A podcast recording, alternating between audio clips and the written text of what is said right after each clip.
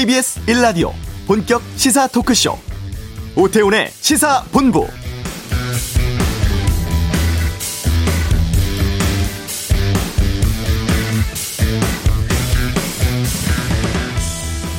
어제 정치권에서 주목할 만한 기자회견이 몇 있었습니다. 먼저 고발 사주 의혹에 대해서 그동안 말을 낚였던 국민의힘 윤석열 후보 닷새 만에 기자회견 자청해서 이 의혹 문건은 출처 없는 괴문세다. 여권의 공격은 공작과 선동이다. 이렇게 규정을 했죠.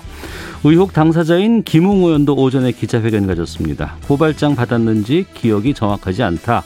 거듭 밝히면서 애매모호한 답변 반복하기도 했죠. 한편 충청권 패배 이후 숙고의 시간 가졌던 민주당의 이낙연 후보 의원직 사퇴 전격 선언했습니다. 최대 승부처가 될 호남 경선 앞두고 지지층 결집하기 위한 승부수 띄운 것이라고 하는데 정치는 생물이라고 하죠. 치열한 수싸움, 뭐 예상치 못한 변수 등장 등 앞으로도 이런 상황들 계속되지 않을까 싶습니다. 오태훈의 시사본부 대선 후보 릴레이 인터뷰하고 있는데요. 잠시 후 이슈에서는 정의당 심상정 후보 연결해 입장 듣도록 하겠습니다. 북한이 구구절 맞아서 심해 열병식 진행했다고 하는데 이번 주 한반도는 코너에서 짚어보죠. 2부 각설하고 요동치는 여야 대선 후보 상황 등 주요 정치권 뉴스에 대해서 다양한 의견 듣는 시간 갖겠습니다. 한국 전쟁 당시에 중공군의 이야기를 다룬 영화의 국내 유통에 대해서 논란이 뜨겁습니다. 세상의 모든 리뷰에서 다뤄보겠습니다. 시사본부 지금 시작합니다.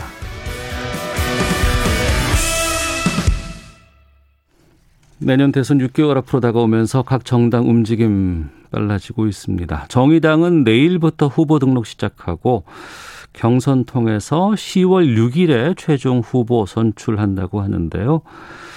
아, 대권 도전 선언한 정의당 심상정 의원 연결해서 출마하고 또 정치 현안에 대한 입장 들어보도록 하겠습니다. 안녕하십니까? 네, 안녕하세요. 심상정입니다. 네, 지난번에 스튜디오 나오셨을 때는 숙고 중이다라고 하셨는데 그 이후에 바로 어, 출마 선언하셨습니다. 네, 오늘은 또 여기 전남에 와 있습니다. 아, 그러시군요. 네, 네. 보니까 2007년부터 지금 14년 동안 네 번의 대권 도전을 선언하셨거든요. 그러니까 이제 두 번은 예비고사에서 탈락했고요. 예. 이제 준비를 해서 음. 국민들께 국정 운영을 맡겨달라고 말씀드린 것은 이제 이번이 두 번째입니다. 네. 그러니까 재수생입니다. 그러시군요. 네. 이번엔 어떤 각오로 임하십니까? 어, 우리 국민들 뭐 다 같은 생각이신데요. 지금 우리 사회 불평등을 이대로 방치하면 붕괴합니다. 네. 그리고 기후위기도 더 이상 퇴로가 없습니다. 음. 아, 근데 이 불평등과 기후위기는 아, 무슨 단편적인 한두 가지 정책으로 가능하지 않고 네. 어, 근본적으로 우리 사회를 전환해야 되고 문명을 전환해야 될 과제거든요. 네. 그래서 저는 기후 위기와 불평등을 근본적으로 해결하는 대통령이 되겠습니다. 제가 20년 동안 이렇게 정치를 해오면서 네. 어, 큰, 큰 정당 가서 판을 엎어보라는 말씀도 수없이 들었습니다. 네. 그렇지만, 아, 그거는 시민과 멀어지는 길이고, 또 미래를 포기하는 길이었기 때문에 가지 않았는데, 네. 에, 그건 저의 판단은 옳았다고 생각합니다. 네. 지금, 어, 뭐, 30, 그러니까 지난 87년 이후 34년 동안, 이제 우리 국민들은 어, 산업화 세력, 민주화 세력에게 번갈아 권력을 줬지 않습니까? 네. 아, 이런 34년간의 양당 정치에 대한 국민의 최종적인 평가가 내려졌다고 봅니다. 바로 네. 내로남불 정치, 음. 불평등 정치로 이제 요즘에 뭐 시민들 다 똑같이 이야기합니다. 지들 밥그릇 어, 챙기려고 저렇게 싸움박질하는 거지 우리 국민들 안중에도 있나? 네.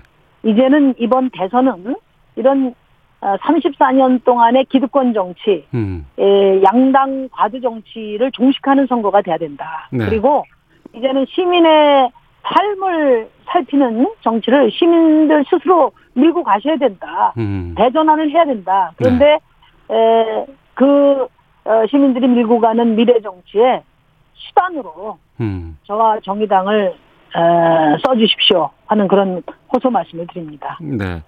20년 정치 생활이라고 말씀하셨습니다만 우리가 정치인 평, 어, 평가를 하거나 이야기를 할 때 좀 초심 갖고 변하지 말아라 이렇게 주문하기도 하고 끊임없이 네. 변화를 추구해야 한다 이런 주문을 또 하기도 합니다. 네. 심상정 의원께서 들어보셨을 때 내가 변함이 없고 계속 유지하고 있는 건 무엇인지 아니면 또 다른 한편으로는 끊임없이 변화하고 있는 건 어떤 모습인지 좀 말씀해 주신다면요. 어, 뭐 변함이 없는 것은 어 정말 좋은 정치로 우리 시민들의 삶도 선진국을 만드는 게 저희 변함없는 꿈이고요. 예.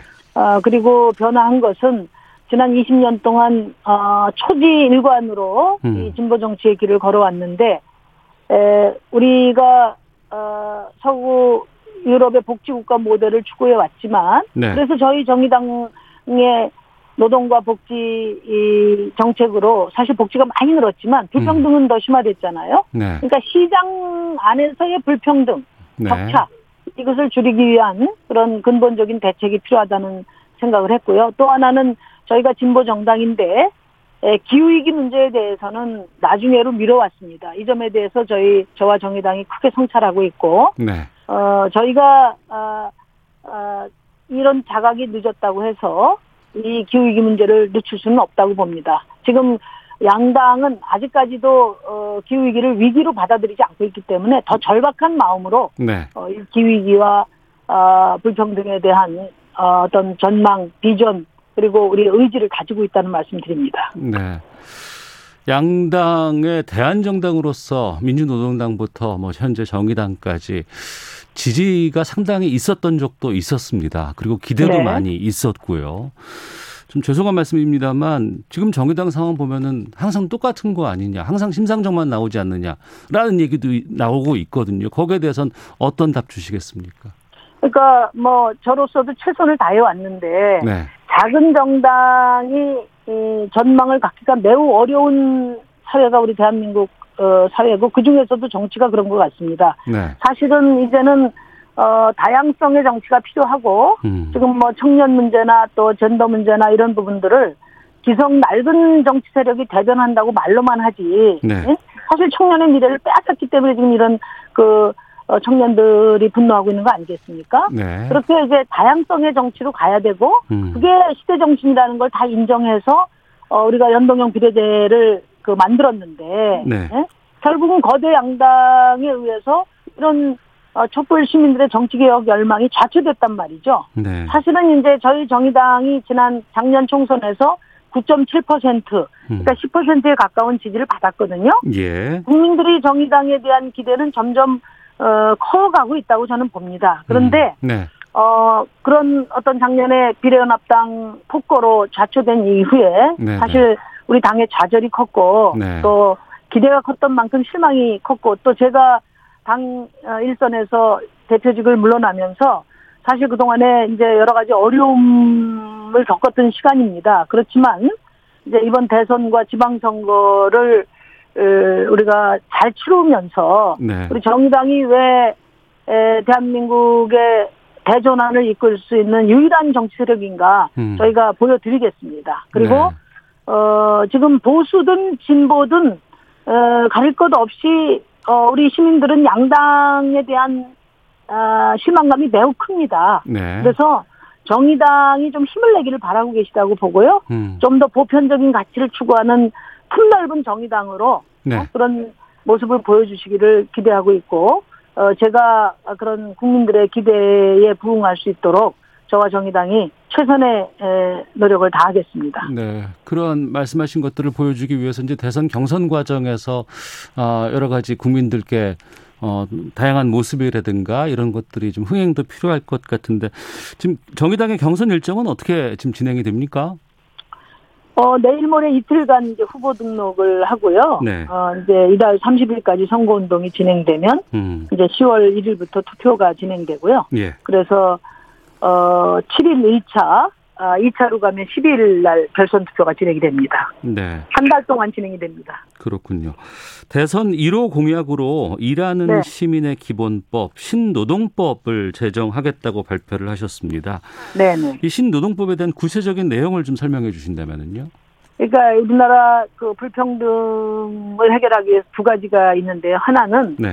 어, 강한 어, 기본권, 시민권을 부여해서 어, 이제 시장 안에서 어, 우리 이 노동에 노동에 대한 정당한 대가를 받도록 하는 게 하나고요. 네. 그다음에 또 하나는 60, 70년 동안 농지 개혁 이후에 음. 에, 부재한 토지 정책을 확실하게 에, 세우는 겁니다. 그 중에서 이제 첫 번째가 제가 그 노동 신노동법을 발의를 했는 저 공약을 냈는데요. 지금 노동법은 53년도에 만들어졌는데 이 노동법이 있는지도 몰랐어요 우리 노동자들이. 네. 그래서 전태일 열사가 아, 그 노동법을 우리 노동자들에게 지어주기 위해서 온몸에 불살랐고 네. 저도 25년 노동운동을 한 이유가 거기에 있습니다. 그런데 네. 지금은 이 노동법을 다 살려내도 음. 노동법으로 보호받지 못하는 노동자들이 700만이나 됩니다. 네. 뭐 작가와 같은 그런 프리랜서 분이라든지 플랫폼 노동자라든지 5인 미만 사업장들이 그렇죠. 그래서 어 이제 저는 이제는 이제 고용 관계로 노동권을 부여하는 것이 아니라 네. 일을 해서 소득을 얻는 모든 일하는 시민들은 다 동등하게 음. 보호를 받을 수 있는 노동법을 어 그 새로운 노동법을 네. 어, 기본법으로 제시를 한 거고요. 어 그다음에 우리나라 경제 규모가 세계 세계 10위권 아닙니까? 우리 국민의 삶도 선진국다워야 합니다. 네. 그래서 이제 주 4일제를 도입할 때가 됐다. 음. 그렇게 생각하고요. 주 4일제를 공약으로 냈습니다. EU 유럽연합은 지금부터 30년 전 93년도에 주 4일제를 이미 권고를 했습니다. 네. 어, 그리고 이제 에, 주 4일제를 적용할 수 있는 대기업이나 공기업이 있는가 하면 또 지금 뭐 한 시간이라도 더 해야 먹고 살 수 있는 비정규직 또 저임금 노동자들이 있기 때문에 네. 에, 비정규직 노동자들을 위해서는 어, 평등 수당을 제공하도록 하고 음. 또 근로기준법을 피하고 사회보험료를 내지 않기 위해서 기업들이 예, 15시간 이하 초단시간 노동으로 쪼개기를 하고 있어요. 네. 그래서 어, 근로기준법에 있는 적용이 가능한 16시간 이상은 최소한 보장하도록 하는 최소 노동시간 보장제도 제가 아, 이 신노동법에 담았다는 말씀을 드립니다. 네. SNS라든가 커뮤니티에서는 그 주 4일째 제안하신 거 있지 않습니까? 여기에 네. 상당한 관심을 많이 보이고 있고 또 찬반 논쟁이 뜨거워요. 하면 참 좋겠다라고 하시는 분들 계시지만 이게 솔직히 지금 상황에서 되겠느냐. 그리고 이거 임금 삭감되는 거 아니냐라는 지적들도 꽤 나오는데 어떻습니까? 그 제가 그 좀 분명히 말씀드리고 싶은 거는요. 예. 우리나라가 지금 명실상부한 어, 세계 경제 강국이고 문화 강국입니다. 예. 그런데 GDP만 세계 10위권이지 음. 우리 시민의 삶을 나타내는 지표들은 다 최악이에요. 네. 어, 자살률 1위, 그 다음에 노인 빈곤율 1위, 단체 사망 사고 최고, 남녀 임금 격차 최고, 그 다음에 출생률 최저입니다. 네. 저는 우리 시민들이 물어야 된다고 생각해요. 음. 이렇게 사람 목숨을 가벼이 생각하는 나라도 과연 선진국인가? 네. 이렇게 불평등과 격차가 방치되는 나라도 제대로 된 민주국가인가? 음. 또 이렇게 아이를 낳아서 키우기 어려운 나라에도 미래가 있나? 네. 이것을 묻는 대선이 돼야 된다고 생각하고요. 네. 어, 지금 어, 주 4일째는 10위권의 경제 대국이면 당연히 시민들이 누려야 될 권리라고 저는 생각합니다. 아. 반면에 네. 지금까지 이또 비정규직 또 초단시간 노동으로 노동자들을 이렇게 에, 착취해온 이런 현실이기 때문에 네. 이 비정규직 노동자들과 초단시간 노동자들의 에, 기본권을 위한 그 대책도 네. 동시에 주 4일제와 함께 최소 노동시간 보장제와 같은 또 평등 수당과 같은 음. 이런 어, 정책들을 병행해서 추진해 나가야 된다 이렇게 생각하고요. 네. 이번 신노동법에 에, 이제 주 4일제를 실시할 수 있는 당장 실시할 수 있는 그런 어, 요구도 담았고 음. 또 지금 비정규직 노동자들과 초단시간 노동을 금지해서 모든 일하는 시민들이 최소한의 에, 기본권을 누릴 수 있도록 하는 내용들을 다 담아놨습니다. 네. 앞으로 이제 그 어, 노동이 당당한 나라를 여는 음. 어, 심상정 대통령이 될 수 있도록 많은 성원 부탁드립니다. 네. 먼저 지금 치고 나가는 그 양당의 대선 경선 상황도 좀 여쭤보도록 하겠습니다. 지역 순회 경선 시작한 민주당은 이재명 지사가 상당히 지금 압승을 충청해서 지금 거두고 있는 상황이고 이낙연 네. 후보는 정권 재창출 위해서 의원직 사퇴하겠다고 선언했거든요. 이 부분 네. 여당 상황 어떻게 보고 계셨어요? 글쎄 뭐 저도 제 제, 제 앞가림이 바빠서 여당 선거 잘 뭐 살펴보진 않았습니다만 예. 일반 국민들은 정말 너무 실망이다 이런 말씀 하시는 것 같아요. 지금 어 촛불 정부에 대한 기대가 얼마나 높았습니까? 네. 그렇지만 어 지금 역대 정권 중에 부동산 가격 최대 폭등했고 특히 다주택자가 가장 많이 양산된 정부가 됐잖아요. 네. 어 그래서 어, 우리 시민들이 부동산 때문에 고통받고 음. 또이 제가 지방 다녀보니까 지방 지방 소멸에 대한 위기가 굉장히 큽니다. 네네. 그런데 그럼에도 불구하고 지금 더불어민주당은 강남 부자들 집값 깎아주는데 앞장서고 있고 음. 또 최근에 에 그 이제 손실 보상 없는 손실 저 보상법 만들고 또 중대재해기업 처벌법에는 원청 경영자 책임은 또 빼놓고 네. 이렇게 핵심은 뺀 개혁 코스프레법만 양산하고 있거든요. 네. 저는 이제 이런 어, 상황을 보고 있는 국민들의 마음의 그 상처가 깊은데 음. 대선 주자들이 이 불평등 어떻게 해결할 건지 기후 위기에 대한 대안은 뭔지 또 당연한 어떤 개혁 후퇴에 대한 어떤 어 그 의지는 뭔지 이런 것은 이제 들어볼 수 없고 네. 어?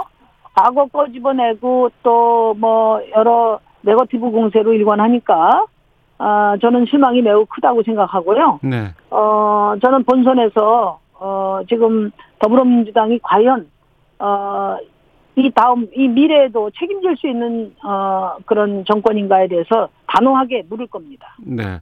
앞서 호남에 계신다고 말씀하셔서 좀 이 질문을 좀 드려보겠습니다. 이제 호남에서 아무래도 이제 민주정부에 대한 갈망들도 많이 있었고 지지도 높은 상황인데 이번에는 네. 그 민주당과 뭐 단일화라든가 이런 건 없습니까? 저희 정의당은요. 예. 어, 정책과 비전이 같으면 공조하고요. 네. 또 다르면 비판해 왔습니다. 네. 그런데 에, 촛불 이후에 음. 에, 촛불 정부가 들어섰을 때는 어, 문재인 대통령이 뭐 과감한 개혁을 약속하셨어요. 예. 또 정의와 공정과 또 평등을 강조를 하셨기 때문에 에, 시민들이 정의당이 민주당 왼쪽에서 과감한 개혁을 견인해라 이렇게 명령하셨습니다. 네. 그래서 저희가 최선을 다했고 음. 어, 개혁을 과감하게 할수록 뒷받침을 했는데 결과는 네. 뭡니까? 결과는 내로남불 정치입니다. 음. 어, 뭐 때문에 왜 단일화를 해야 되는지 네. 우리 시민들은 알지 못합니다. 음. 아, 그래서 중요한 것은 지금은 어, 이런 34년 동안 권력을 번, 번갈아 잡고도 우리 시민의 삶을 후진국 삶으로 이렇게 에, 방치시킨 책임을 오히려 단호하게 물어야 된다. 네. 그런 말씀 드리고요. 이번에 최소한 우리 시민 여러분께서 3분지계를 만들어 주셔서 음. 응? 이제 승자 독식 양당 정치는 이제 끝내고 네. 저는 이제 권력 투쟁에만 유리하지 이 승자 독식 양당 정치에는 국민도 없고 미래도 없습니다. 음. 이 정치 끝내고 네. 이제는 다당제 시민의 뜻이 골고루 반영되는 다당제를 기본으로 한 어, 책임 연정으로 나갈 수 있도록 음. 그렇게 심상정과 정의당을 도구로 써주시기 바랍니다. 알겠습니다. 야권, 뭐 범야권 이래서 뭐 정권 반드시 찾아와야 된다라고 하고는 있습니다만 국민의힘은 지금 이 윤석열 후보 관련한 고발 사주 의혹으로 상당히 좀 어, 지난주부터 곤혹스러운 상황인데요. 이 상황들은 네. 지금 어떻게 보고 계십니까? 글쎄 이 대선 유력 주자들이 도덕적인 문제 그리고 또 이런 어떤 공작 어그 어, 정치에 관한 의혹 이런 것으로 이제 기본법이 돼 있으니까 국민들이 이번 대선을 보는 마음이 진짜 착잡하고 무겁습니다. 네. 근데 어쨌거나 지금 제기된 의혹에 대해서 뭐, 어, 어제 지, 직접 입장을 밝혔지만, 네. 뭐 굉장히 격앙되셨더라고요. 근데 네. 의혹에 대해서 뭐 하나 해명된 게 없습니다. 음. 어? 지금 윤석열 후보가 하셔야 될 일은 내가 화났다. 이렇게 국민들에게 말씀하시는 게 중요한 게 아니라 네. 의혹을 불식시킬 수 있는 근거를 음. 제시하셔야 될 때라고 저는 생각하고요. 예. 지금까지 나온 내용이 사실로 밝혀진다면 윤석열 후보는 당연히 후보 후보직 사퇴하셔야죠. 그리고 음. 정치를 떠나야 마땅하다고 저는 생각합니다. 네. 그래서 어, 지금 윤석열 후보의 공정은 공작 정치의 줄임말이었냐 이렇게 지금 어, 네티즌들이 에, 지금 어, 이제 그 걱정을 많이 하고 계시다는 점을 고려해서 윤석열 후보께서 어, 지금 공수처에 고발된 어, 이 사건과 관련해서 후보시기 때문에 네. 능동적으로 수사에 빨리 협조하셔야 되겠다 음. 그런 말씀드립니다. 예. 네. 자 그리고 국회에서는 언론중재법 개정안 이거 네. 논의하겠다면서 이제 여야가 8인 협의체 구성 완료했고 27일 처리하기 전까지 뭐 협의 활동 이어간다고는 하는데 이 협의체에서 네. 정의당은 지금 빠져 있잖아요. 그러니까 그게 이제 참 어, 민주당이 180석이 되고 나서 참그 나쁜 버릇이 생겼습니다. 어? 어.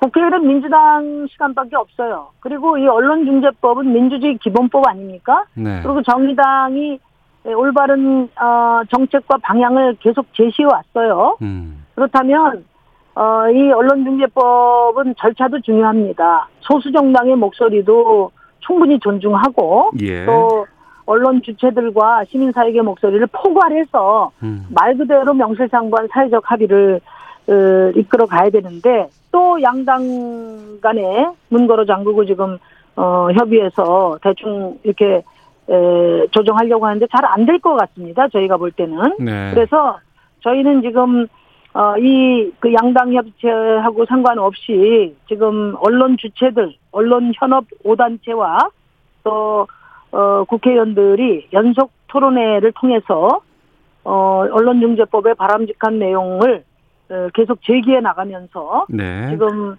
어, 할인 협의체를 견제하고 음. 또 어, 보완해 나가도록 하겠습니다. 알겠습니다. 마지막으로 청취자분들께 왜 심상정이 이번에 대통령이 돼야 하는지 끝으로 좀 간단하게 말씀해 주신다면요. 어, 이번 대통령은 어, 대한민국의 대전환을 이끌어야 될 대통령입니다. 그래서 어, 그냥 뭐 어, 처음 정치도 안 해본 분들이 준비 없이 나오는 그런 어, 대통령은 어, 이번 대통령 자격을 갖기가 어렵다 저는 그렇게 보고요. 시대 정신을 앞장서 어, 제시해 왔고 미래를 준비해 왔고 또 정당을 넘어서 협력할 수 있고 음. 또 준비해 온 저 심상정이 이 위기의 시대를 건너는 전환의 정치의 에, 가장 적임자라고 저는 감히 말씀드립니다. 그러니까 그동안에 에, 저는 기존 권력에 기대지 않고 오직 국민들이 쥐어주시는 권력에만 그 힘에만 의지해서 여기까지 왔습니다. 네. 큰 정당이 아니라도 음. 20년 동안 신념을 지켜오고 준비해온 사람이 꼭 필요할 때가 있다. 네. 바로 지금 아, 이 전환의 정치에 필요하다. 우리 시민 여러분께서 어, 전폭적인 성원을 부탁드리고 어, 시민을 위한 정치로 어, 정치를 대전환하는데 저와 정의당을 다리로 써주실 것을 간곡하게 호소드립니다. 알겠습니다. 오늘 말씀 여기까지 듣겠습니다. 고맙습니다. 네, 고맙습니다. 네, 정의당의 심상정 의원과 함께했습니다. 교통정보센터 연결하겠습니다. 김민희 리포터입니다. 네, 점심시간이 되면서 도로 정체는 주춤해졌습니다. 몇몇 상습 정체 구간과 돌발 구간 중심으로 더딘 흐름 이어지고 있는데요. 서울 문산고속도로 서울 방면으로 고양 분기점을 지나서는 2, 3차로에서 사고 처리 작업을 하고 있습니다. 서해안고속도로 목포 쪽으로 서해대교 부근 3차로에서는 장애물을 처리하고 있고요. 영동고속도로 강릉 쪽으로는 서안산 부근과 다시 반월터널에서 부곡 사이로 정체입니다. 마성터널 부근 3차로에는 고장난 차가 서 있기 때문에 차로 변경에 유의해서 지나셔야겠고요. 조금 더 가서는 용인에서 양지터널 사이로 더디게 지납니다. 평택 시흥고속도로 시흥 쪽으로 마도 분기점에서 송산마도 사이 극심한 정체는 작업 여파고요. 반대 평택 쪽으로도 송산마도부터 마도 분기점 사이로 10km 구간에서 정체입니다. 그 밖에 서울시내 서부간선도로 송산대교 쪽으로 광명교에서 고척교 사이 2차로에서는 고장난 차를 처리하고 있습니다. KBS 교통정보센터였습니다.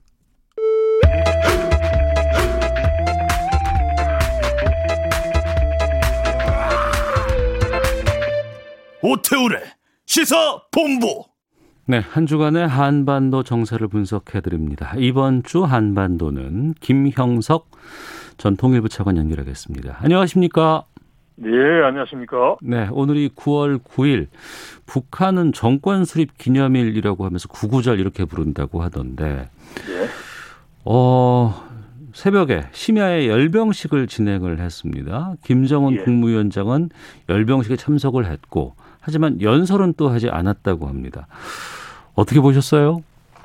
어, 일단 우리가 통상적으로 열병식이다 그러면 이제 뭐 어떤 군사적인 힘을 과시한다는 그런 어, 인식을 가지고 있잖아요. 네. 근데 이번 같은 경우는 이제 그것보다는 네. 북한 스스로가 표현이 민간과 안전, 안전 무력의 열병식이다. 이제 이런 식으로 이야기를 했습니다. 네. 그러면서 이제 정규군이 참석을 하지 않고 어. 우리가 하면 이제 예비군과 같은 예. 이제 그러한 그 노동 저기군이라든지 뭐 또 이제 지역에 있는 그런 이제 어 어떻게 보면 예비 전력입니다. 예비 음. 전력들이 열병식을 했어요. 네. 그리고 또 하나가 통상적으로 보면 이제 군 장석이 이제 열병식 할 때 보고도 하고 그러는데 이번에 보면 이제 그거는 아니고 이제 근로단체 담당 비서인 그 이완이라는 사람이 어 연설도 하고 음. 그리고 또 이제 예비군이라고 하신 노동 저기군의 최고 사령관이 이제 보고는 했습니다마는 네. 이제 그래서 과거에 우리가 열병식이다라고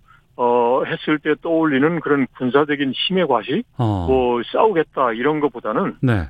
이제 전체적으로 보면 이제 민간 부분을 내세워서 각 민간에서 어 북한의 어떤 그 지금 현재 어려움을 음. 어 해소하는 그러한 노력을 하고 있다라는 걸좀 어, 부각시키고 일종의 좀 어, 내부 탄압이라고 그럴까요? 네. 우리가 보통 MT라고 하지 않습니까? 네, 네. 이제 그런 개념의 그런 열병식 한것 같아요. 그래서 음. 보면은 이제 각 지역별로 지역의 도당 책임 비서가 선두가 돼서 그 지역의 노동 조기 군들이 쭉 열려서 열병을 하고 네. 그리고 또 뭐 철도성이라든지 뭐 김책 제철 연합 기업소라든지 뭐 이런데 지역 수 지역에 속하는 이제 그런 이제 그 이제 우리가 뭐 예비군 같은 이제 그런 이제 대열이 또 행렬을 하고 그 다음에 또 하나 보면 비상 방역 종대라든지 네. 뭐 보건성 종대 또 문화예술인 체육인 도 어. 있고 그 다음에 또 이제 뭐 김일성 종합대학 뭐 김책공대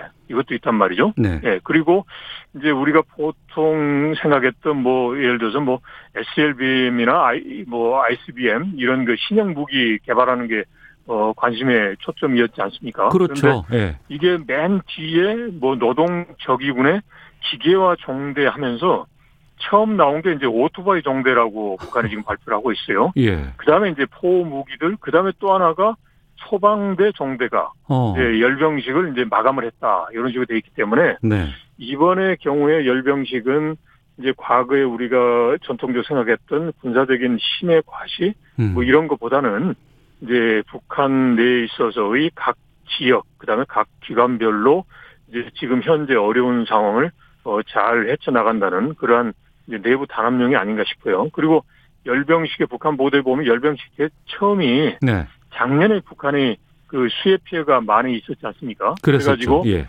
기본적으로 이제 군인을 동원을 했고 그 다음에 했던 게 기억하시겠습니다마는 평양시 사람들 중에서도 이제 그걸 차출을 해요. 음. 그래서 그 사람들을 저 함경도 쪽으로 이제 보냈단 말이죠. 네. 그래서 이번에 열병식의 첫 번째 순서가 이제 평양시 동원 사단 종대라고 이야기를 합니다. 음. 그러니까 지금 현재 어려움을 민간 영역에서 이제 극복하는 이제 그런 걸 이제 되새기면서 격려도 하고 또 그걸 자축도 하고 내부 단합도 하고자 하는 네. 이제 그런 부분이 이번에는 어 과거의 열병식과 좀 다른 면이 있는 게 아닌가 싶습니다. 그, 그 부분인데요. 그러니까 평소와는 좀 많이 다른 열병식이었고 또 아무래도 네. 정권 수립 기념일이라는 상징성도 있기 때문에 네. 근데 이것을 뭐 화합이라든가 민간 쪽으로 좀 분위기를 전환하기 위해서 했- 했을 수도 있겠지만 또 한편으로는 네.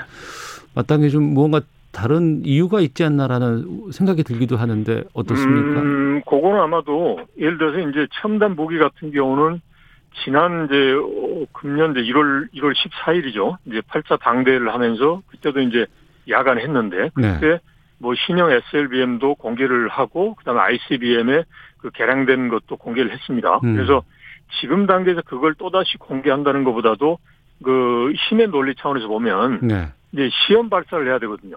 그러면 예를 들어서 SLBM이면 심포라든지 또는 뭐 ICBM이면 뭐 동해나 서해 쪽에서 하면 되는 거지. 음. 굳이 또 다시 또 끌고 나와서 할 수 하는 거는 뭐 그 그렇게 큰 의미는 없는 것 같고요. 네. 이제 실제로 한다 그러면 실제 이제 시험 발사식으로 하겠죠. 네. 음. 근데 이제 그게 아니고 이제 이번 그리고 또 하나는 아무래도 이제 지금 뭐 북한이 공식적으로 이야기는 하지 않습니다만은 네. 뭐 코로나 상황 그다음에 이런 자연재해 상황 그다음에 국제사회의 뭐 대북 제재가 가중되고 이래서 어렵지 않습니까? 이제 음. 그런 가운데서 그런 이제 민생과 다른 이제 그런 부분을 이제 활동하기가 좀 어렵겠다. 네. 그리고 이번에 그 보- 북한 보도도 보면 그 국가 제일주의 그러면서 인민생활 향상 이런 부분을 강조하거든요. 네. 그러니까 아무래도 이제 그 군사 쪽 분야는 이제 보다는 지금 현재 북한 당국의 판단에서는 음. 그런 게 내부의 그런 경제 분야 이런 부분을 따돌기는 게 더욱더 중요하지 않았나 싶습니다. 네. 김정은 위원장이 참석은 했는데 연설하지 않았고 연설을 이일환 당 비서가 했다고 하는데 연설 안한 이유는 뭐 특별한 게 있을까요? 그 그렇겠죠. 이제 어떤 뚜렷한 그런 메시지를 또 주기는 주는 시점이 아니잖아요. 음. 네, 그러니까 지금 단계에서 어떻게 보면 이미 뭐 저 국제사회 특히 저 한미 합동 군사훈련에 대해서 심각한 안보 위협을 보여주겠다라고 이제 메시지를 강하게 냈고 네. 이제 그런 상황에서 또 추가적으로 내는 것은 그 실행에 옮기는 건데 그걸 음. 김정은 위원장이 뭐 굳이 또 강조할 거는 아닌 것 같아요. 그래서 이번에 보면 전체적으로 봐서 이제 새로운 메시지를 준다는 것보다는 네. 저 이일환 비서가 하는 것도 보면 이제 김정은 위원장의 용도에 따라서 지금의 어려움을 극복해 가고 있다 그런 취지예요. 음. 그래서 이제 이미 이제 소위 그 군사적인 부분은 이제 별도로 해서 강하게 대응하지만 네. 이제 지금 미약한 경제 부분에 대해서 김정은 위원장의 리더십에 따라서 이제 각 기관 지역별로 열심히 하고 있다 이런 걸 이제 보여주기 위한 게 아닌가 싶습니다. 네. 아침에 나온 기사 가운데 이제 이게 있어요. 그 예.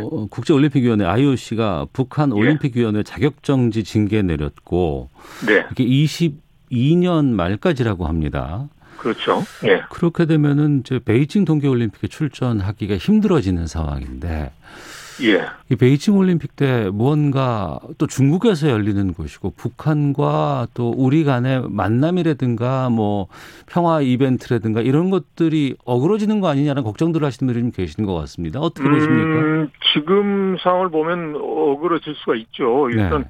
자격이 정지됐고 다만 이제 개별적으로 선수들이 출전 자격을 획득을 하면 네네. 이제 출전을 할 수 있다라는 거예요. 개인 자격으로. 이번에 예, 동- 예. 예, 동경 올림픽에서 보면 러시아가 그런 케이스 아닙니까? 네. 그래서 그런데 이제 지금 뭐 그냥 단순하게 보면 아 이제 2월 달에 있는 북, 그 북경 올림픽에 북한이 오지 않는다라고 생각할 수 있지만 음. 이번에 IOC가 발표한 거 보면 이제 이거요. 이제 개인적으로 선수들이 출전할 수 있고 이런 자격 정지 기간을 재검토할 수도 있다라고 했기 때문에 네. 제가 보기에는 뭐 이제 여러 가지 상황이 이제 변화하면 음. 뭐 충분히 뭐저 저 다시 또 이제 그 북한이 어 동경 뭐 저기 그 북경 올림픽에 이제 참석할 수도 있겠다 싶습니다. 그리고 가장 중요한 거는 제가 보기에 지금 IOC가 어 이런 부분을 가지고 북한하고 사전 협조 그 사전 의사 저 협의라고 그럴까요? 이거를 안 했을 것 같지는 않고요. 음. 했을 것 같아요. 그런데 네.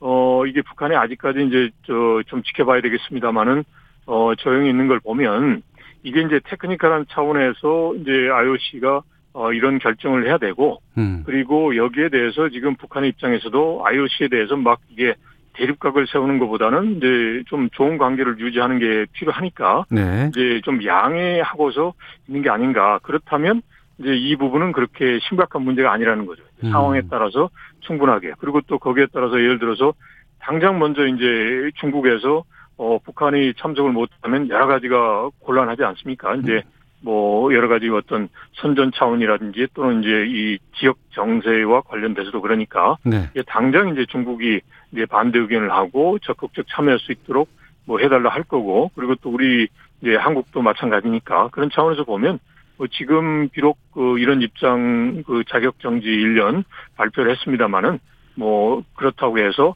뭐 2월 이제 어 북경 동계 올림픽에서의 여러 가지 이제 긍정적인 그런 시나리오가 완전히 물 건너갔다라고 하기에는 조금은 좀 이르지 않나 싶습니다. 알겠습니다. 여기까지 말씀 듣도록 하겠습니다. 고맙습니다.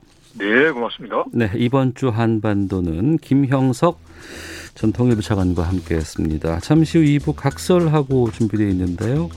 의원직 사퇴 선언을 한 이낙연 후보, 또 어제 있었던 윤석열 후보, 김웅 의원의 기자회견에 대해서 좀 짚어보도록 하겠습니다. 세상의 모든 리뷰, 한국전쟁 당시 중공군의 이야기 다룬 영화의 국내 유통에 대해서 좀 살펴보죠. 2부로 갑니다.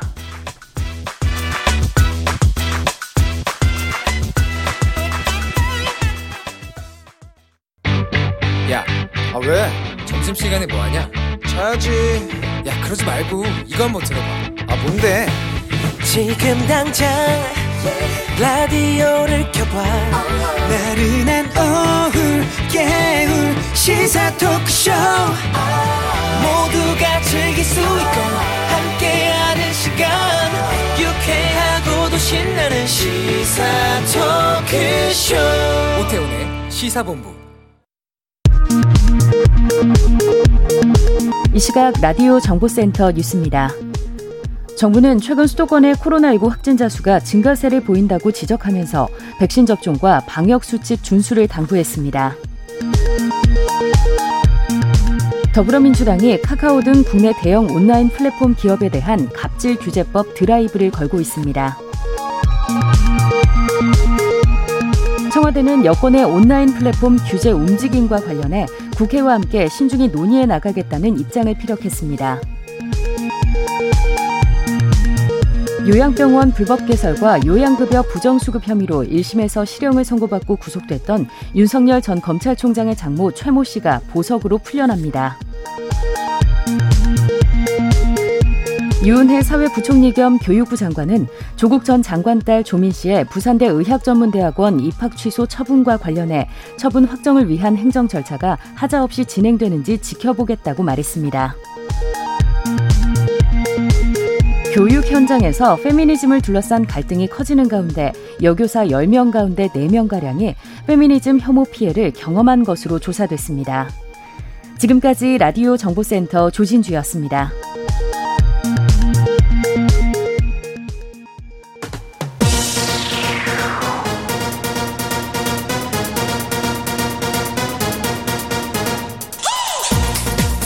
박정호의 본부 뉴스.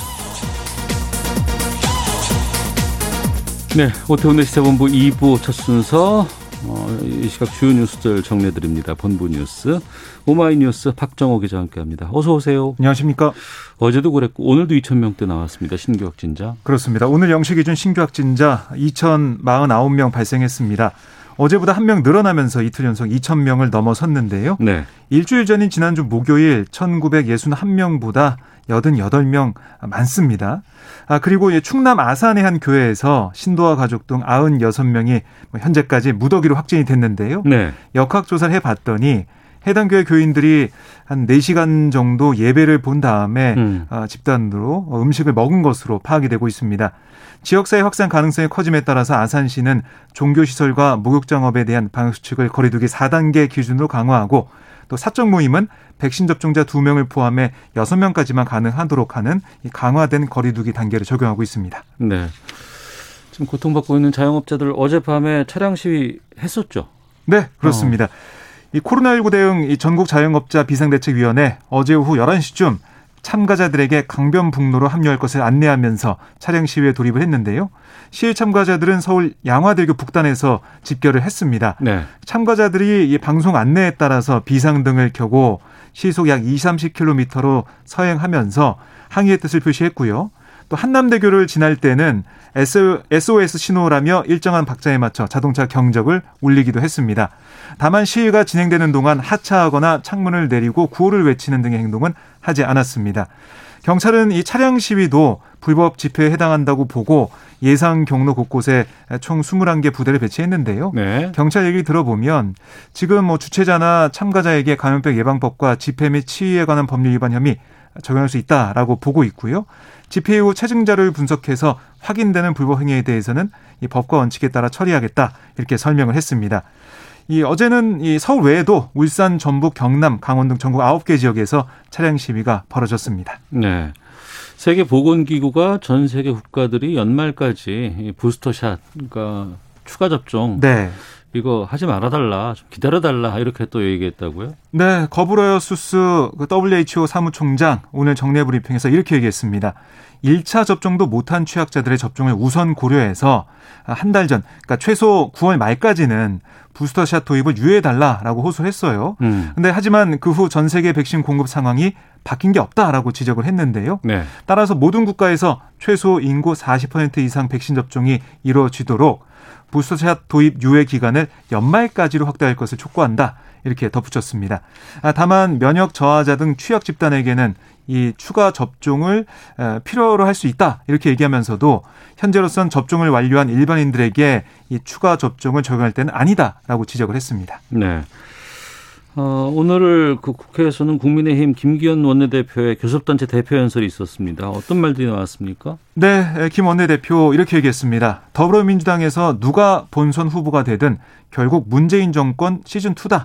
아, 시즌 2가 되면 우리가 겪는 이 비정상의 시대가 영구 고차가 될 것이다. 이렇게 주장을 했는데요. 네. 아, 그러면서 정권 5년 내내 이 폭망 드라마를 같이 써왔고 특권과 반칙에 꿀을 같이 빨아먹고 그 실정에 대한 책임을 함께 져야 할 사람들이 반성을커녕 대선 주자로 나서서 다시 집권하려 한다 이렇게 비판을 했습니다. 음. 아, 특히 부동산 정책에 대한 비판이 좀 많이 나왔는데요. 네. 어, 무능력, 무책임, 무개념의 산무, 세금 폭탄, 규제 폭탄, 감시 폭탄의 삼탄, 또 불만, 불신, 불안만 남은 삼불이라면서 무탄불 부동산 정책 즉각 폐기해야 한다 이렇게 목소리를 높였습니다. 네. 민주당 대선 후보 경선 투표 열기가 뜨겁다고요? 네, 이 TK, 그러니까 대구 경북 권리당원 온라인 투표 첫날 봤더니 투표율이 51.6%로 집계가 됐어요. 첫날에만? 그렇습니다. 어. 그러니까 앞서 대전 충남이 이틀을 통틀어서 37.3%, 그 다음 세종 충북이 41.9%에 그쳤어요. 네. 그러니까 이거에 비하면 확연히 높아진 수치입니다. 아, 물론 민주당의 험지라고 불리는 TK 지역 11개 경선 권역 가운데 이 제주 다음으로 권리당 숫자가 적습니다. 음. 하지만 지도부 내에서는 이 경선 흥행 차원에서 좀 고무적이다 이런 평가를 내놓고 있는데요. 후보들의 반응을 보면 이재명 지사 측에서는 이 경북 안동 출신한 점, 뭐 이것 때문에 지역의 기대감이 반영됐다 이런 분석을 내놓고 있고요. 네. 그러니까 충청권 과반 득표에 이어서 이 고향 대구, 그러니까 안동 어, 이 지역에서 유리한 고지를 차지할 수 있다 이런 입장이에요. 반면에 후보할 주자 사이에서는 아, 이재명 지사의 경선 초반전 과반 득표 여기에 대한 위기감이 자극됐다. 음. 아, 그래서 이른바 반 이재명 표가 많이 결집하고 있다. 이렇게 엇갈린 해석을 내놓고 있습니다. 아, 그리고 1차 국민 일반 선거인단 투표도 이 첫날 보니까 64만여 명 가운데 32만여 명 넘게 투표를 마쳤거든요. 네. 또 과반을 넘는 투표를 기록하고 있습니다. 네. 국민의힘은 오늘 내일 그 대선 경선 후보들 국민 면접하잖아요. 그렇습니다. 그러니까 민심을 제대로 이해하자 이런 취지로 마련된 자리예요. 네. 그래서 면접관 섭외부터 어, 대국민 질문 접수에 공을 들였다 이런 설명을 하고 있는데요. 어, 보니까 패널이 진중권 전 동양대 교수, 뭐 김준일 뉴스톱 대표, 동국대 박선인 교수가 면접관을 나섭니다. 네. 그러니까 정책과 비전 이런 것에 대한 질문할 예정인데요. 진보적인 패널이 가감 없이 질문한다 이런 컨셉이지만 일부 주자들은 이 선관위의 이른바 맹탕 행사 일정 여기에 대해 공개적으로 불만을 드러내고 있습니다.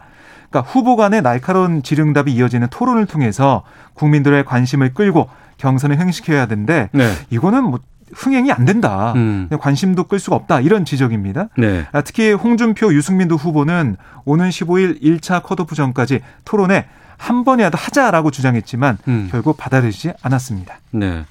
국민의힘 그 당내 후보 검증하기 위한 공명선거단 구성을 하고 단장에 김재원 최고위원 임명했다고요. 네, 국민의힘이 오늘 최고위에서 김 최고위원을 공명선거 단장으로 하는 안건 의결한 것으로 전해지고 있는데요. 네. 공명선거단 산하에는 검증 특위를 구성하는 방안도 검토 중입니다. 그러니까 검증 특위가 꾸려지면 당내 후보들에 대한 그 여권의 네거티브 공세에 대응하고 대선 본선 아, 리스크를 관리하는 역할을 맡게 되는데요.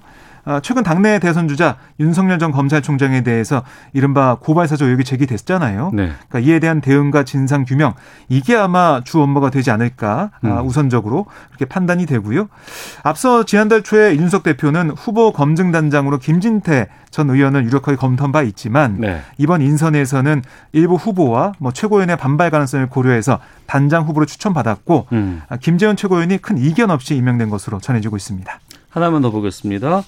유튜브 채널 가로세로 연구소 출연진에 대해서 경찰 구속영장 신청했다고요? 네, 서울 강남경찰서는 이 가로세로 연구소 아, 가세연 출연진인 강용석 변호사 또 김세희 전 MBC 기자에 대한 구속영장을 신청을 했다라고 알려지고 있고요. 네.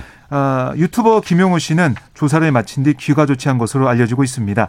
앞서 서울 강남경찰서는 지난 7일 가세현 출연진 3, 3명에 대한 체포영장을 집행했는데 이들은 뭐 사이버 명예훼손, 모욕 같은 혐의로 10여 건 이상 피소된 상태였어요. 근데 하지만 10여 차례 넘게 이어진 경찰의 출석 요구에 응하지 않아서 영장이 발부됐고요. 음. 영장 집행 당시 유튜버 김 씨는 경찰의 동행 요구에 신속히 응했지만 네. 강 변호사와 이 김 전 기자는 경찰이 집 문을 개방하기 전까지 종일 대치한 바 있습니다. 알겠습니다. 자, 본부 뉴스 오마이뉴스의 박정호 기자와 함께했습니다. 고맙습니다. 고맙습니다.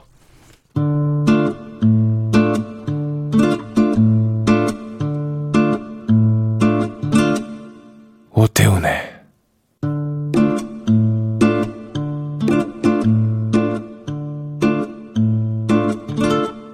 시사본부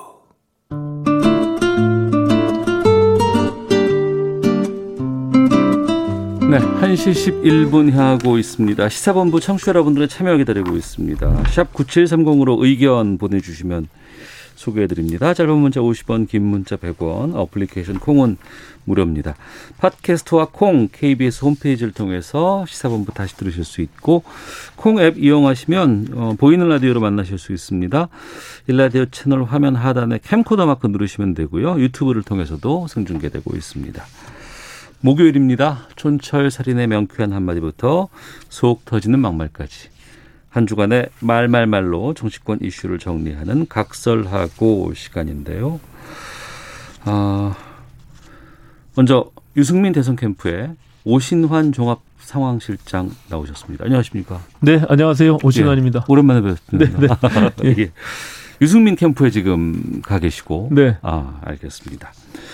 그리고 또 오늘은 새롭게 모셨습니다. 예. 예. 이낙연 대선 캠프에 김광진 전략실장 겸 대변인 나오셨습니다. 예, 안녕하세요. 김광진입니다. 예.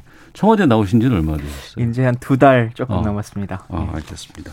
오늘 이 두 분과 요즘 이 대선 경선 상황이 좀 치열합니다. 그리고 여기저기서 변수도 좀 많고 수싸움도 좀 많이 있는 것 같고 하나씩 좀 살펴보도록 하겠습니다. 먼저 오신환 실장께 네. 어, 종합 상황실장 맡고 계시는데 유승민 캠프에서 유 후보 지금 뭐 전략이라든가 요즘 뭐 지지율 판세 이런 건 어떻게 보고 계세요?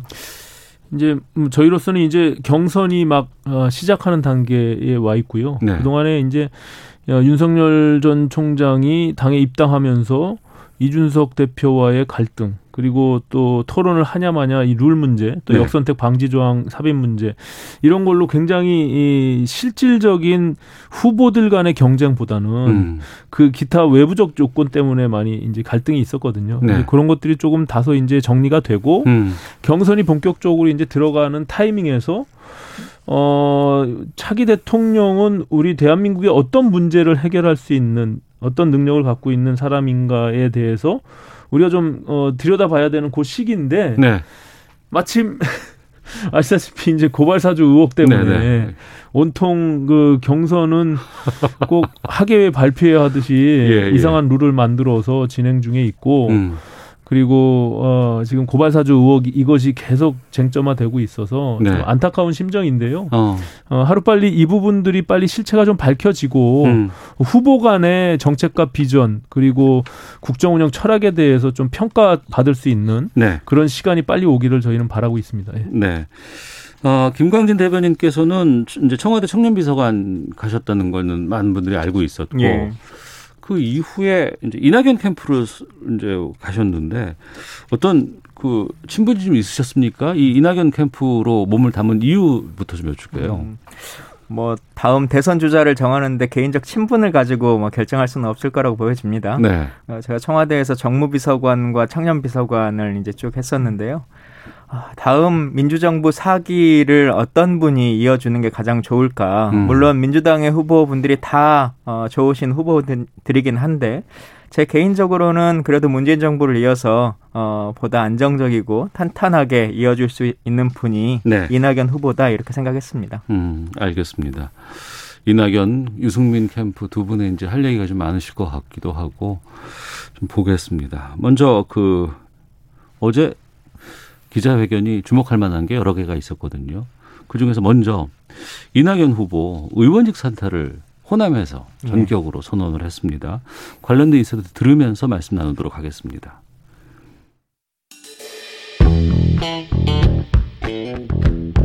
충청 쇼크를 털어내고 반등의 기회를 잡기 위해 이낙연 후보가 배수진을 쳤습니다. 민주당의 가치, 민주주의의 가치를 지키기 위해 저는 국회의원직을 버리고 정권 재창출에 나서기로 결심했습니다. 부자든 가난하든 똑같이 나눠주는 건 안 된다. 부끄럽지 않은 후보를 내놓아야 한다며 이재명 후보를 겨냥한 발언도 내놨습니다. 이낙연 후보의 결정에 추미애 후보 측은 경솔한 결정이라며 사퇴 의사를 철회하라고 강하게 비판했고 이낙연 후보 당대표 시절 검찰개혁에 진척이 없었다고 문제 삼았습니다. 개혁의 적기를 놓쳤다. 당이 힘을 빼버렸다. 이낙연 후보의 현 지역구인 종로에서 앞서 당선됐던 정세균 후보 측은 지역 구민의 의사도 중요하지 않겠냐며 아쉬움을 내비쳤습니다. 네, 갑작스러운 의원직 사퇴 발표였습니다. 캠프 내에서는 공유가 이미 되고 있었던 게 언제부터였어요? 어, 뭐 여러 논의 끝에 이루어졌다라기보다 네. 후보께서 이제 결단하셨다라고 보는 게 맞을 것 같은데요. 아, 논의보단 결단이었다. 예. 그러니까 본인이 대통령 선거를 치르는 과정 안에서 음. 어, 어떻게 나의 뜻을 더 비출 것이냐 그리고 진짜 민주당다운 후보라고 하는 사람을 선택해 주십시오라고 하는 간절한 호소가 필요한 시점에서 네. 본인이 가지고 있는 것들을 좀 던지면서 음. 국민들께 호소하는 게 옳겠다 이렇게 판단하신 것 같고요. 네. 뭐 물론 그로 인해서 여러 이제 보궐선거에 대한 고민이라든가 뭐 반대적 주장들도 하시는 분들이 있는데 조금 돌이켜 생각해 보자면 이제 1년 전에 총선을 치룰 때 음. 당시에 종로 선거는 황교안 후보와 이낙연 후보라고 하는 그때 당시로 쳤을 때는 가장 유력한 두 당의 대선 네. 후보셨습니다. 대선 후보가 된다면 어느 후보가 당선되든지 간에 종로는 보궐선거가 이루어지는 상황이었죠. 음. 어, 종로 국민들께서도 그러한 뜻들은 일정 정도는 이해하고 계셨을 거다라고 생각이 들고 네. 사실 지금 후보로 나와 있는 뭐 여야의 거의 대부분의 후보분들이 현직의 국회, 국회 의원이시거나 아니면 전에 국회의원 시절에도 출마하셨던 이제 전력이 있으신 분들인데요. 음. 다들 후보가 되신다라고 후보가 되려고 이제 대통령에 출마하신 건데 후보가 돼서 뛴다면 그 지역은 보궐선거가 이루어질 수는 있습니다. 그래서 네. 그것과 관련해서 너무 과도하게 비판하시는 것은 음. 어, 조금 문제가 있다 이렇게 생각합니다. 네.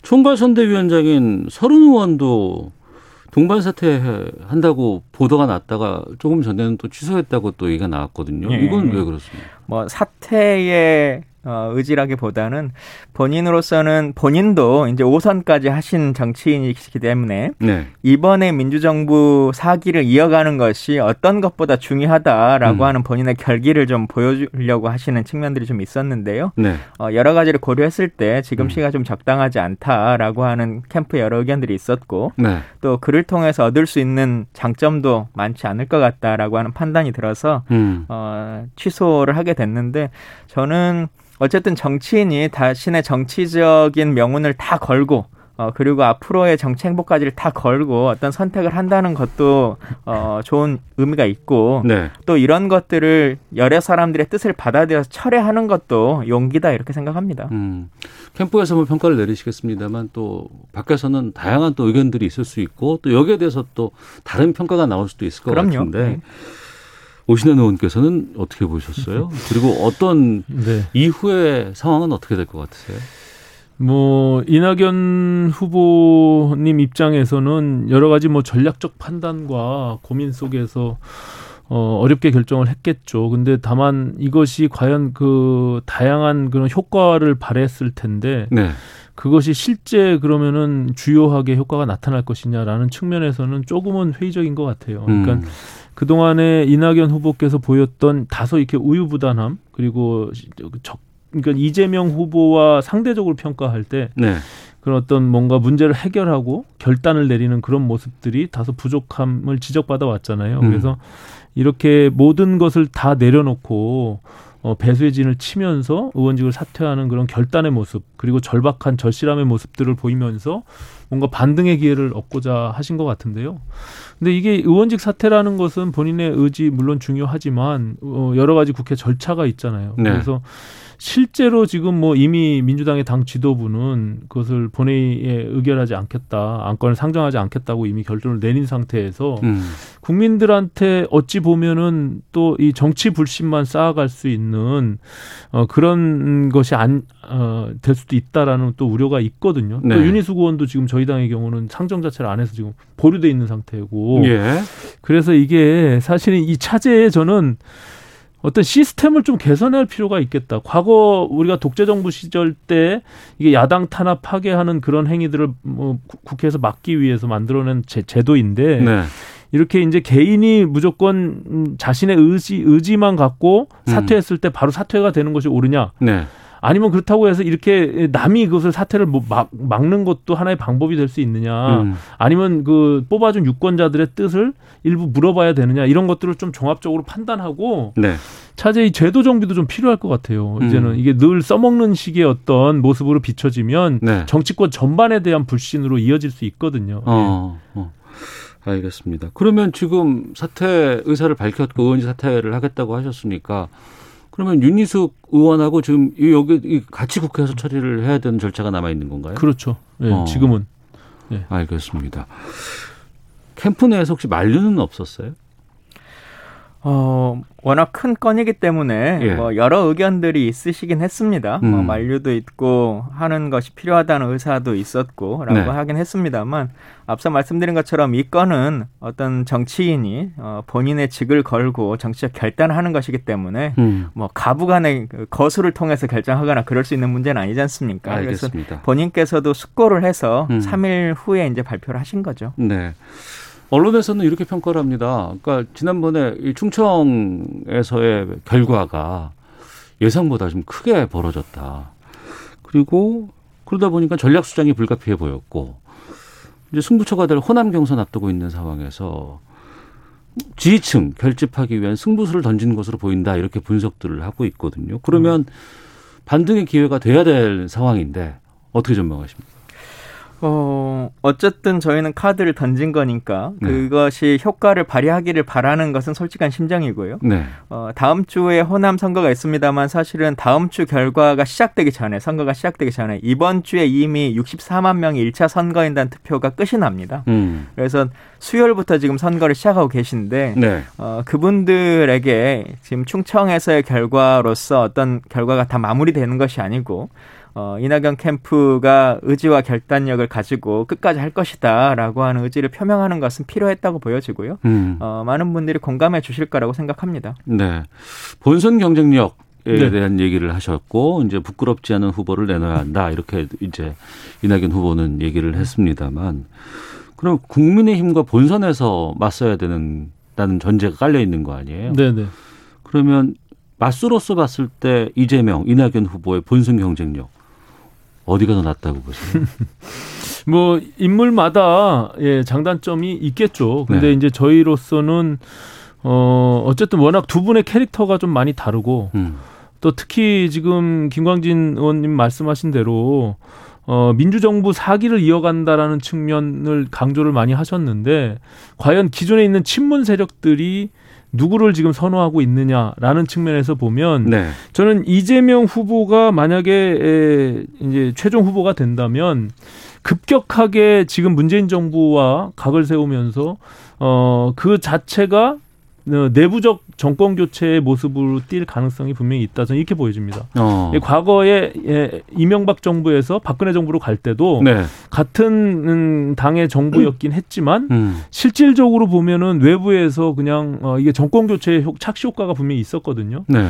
근데 이제 지금 문재인 정부는 결과적으로 문재인 대통령의 이름은 사라질 테고 음. 차기 미래에 대한 선택을 하는 것이 대선이기 때문에 그런 측면에서는 이재명 후보는 급격하게 당의 경선이 끝나면 전략을 수정할 가능성이 있다라는 음. 측면에서 보면 그런 점에서는 저희로서는 이재명 후보가 조금 껄끄러울 수 있을 것 같고요. 네. 또 반대로 지금과 같이 이 이낙연 후보의 경우는 2위 후보가 만약에 반등의 효과를 갖고 결선 투표에 가서 결국에 이재명을 꺾는다면 그 기세가 상당할 거라고 보고요. 그것이 음. 본선까지 이어질 가능성이 분명히 있기 때문에 그 또한 만만치 않을 것이다라고 네. 생각하기 때문에 어쨌든 뭐 이재명 어 이낙연 두 후보들 모두가 음. 저희로서는 어, 이번 선거가 그렇게 쉬운 선거는 아니다. 저는 이렇게 보고 있습니다. 예. 네.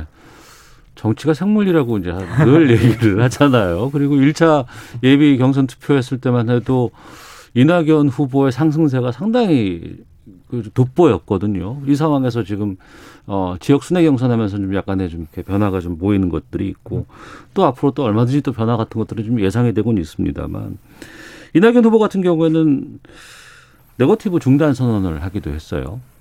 음, 더 정확히는 네거티브를 중단하겠다고 하는 것이 아니라 네버, 네거티브로 보이는 모습까지도 네. 어, 중단하겠다 이런 음. 말씀을 하셨는데. 그런데 일부에서는 어, 그 음. 네거티브 때문에 이게 오히려 표가 더 떨어지고 있다 이런 지적도 있거든요. 그러니까 사실 선거에서 검증이라고 하는 것은 있을 수밖에 없는 것이고 네. 어, 경선 기간에 당내에서 검증을 제대로 하지 않으면 본선의 상대 당과의 싸움에서 질 수밖에 없습니다. 그래서 음. 이건 치열하게 해야 되는데 다만 저희는 어, 너무 이 검증에 집중하면서 네. 이낙연의 이름을 많이 말하지 못한 것은 아닌가. 그게 음. 정책적으로도 그렇고 본인이 만들고 싶은 국가관에 대해서도 그렇고. 네. 그래서 앞으로는 어, 검증과 관련한 부분은 언론에 조금 더 맡기고 음. 어, 이제는 이낙연이 만들고 싶은 세상 그리고 국민들께 전하고 싶은 메시지를 조금 더 집중해야겠다 이렇게 생각하고 있고요. 네. 캠페 기조도 그렇게 좀 변화시키려고 합니다. 네. 앞서 추미애 후보의 인터뷰도 좀 들었습니다만 검찰 개혁에 대해서 이낙연 후보가 당대표 시절에 한 일이 없다. 이 얘기도 많이 하고 지금 그러고 있거든요. 음. 거기에 대해서는 어떻게 보세요?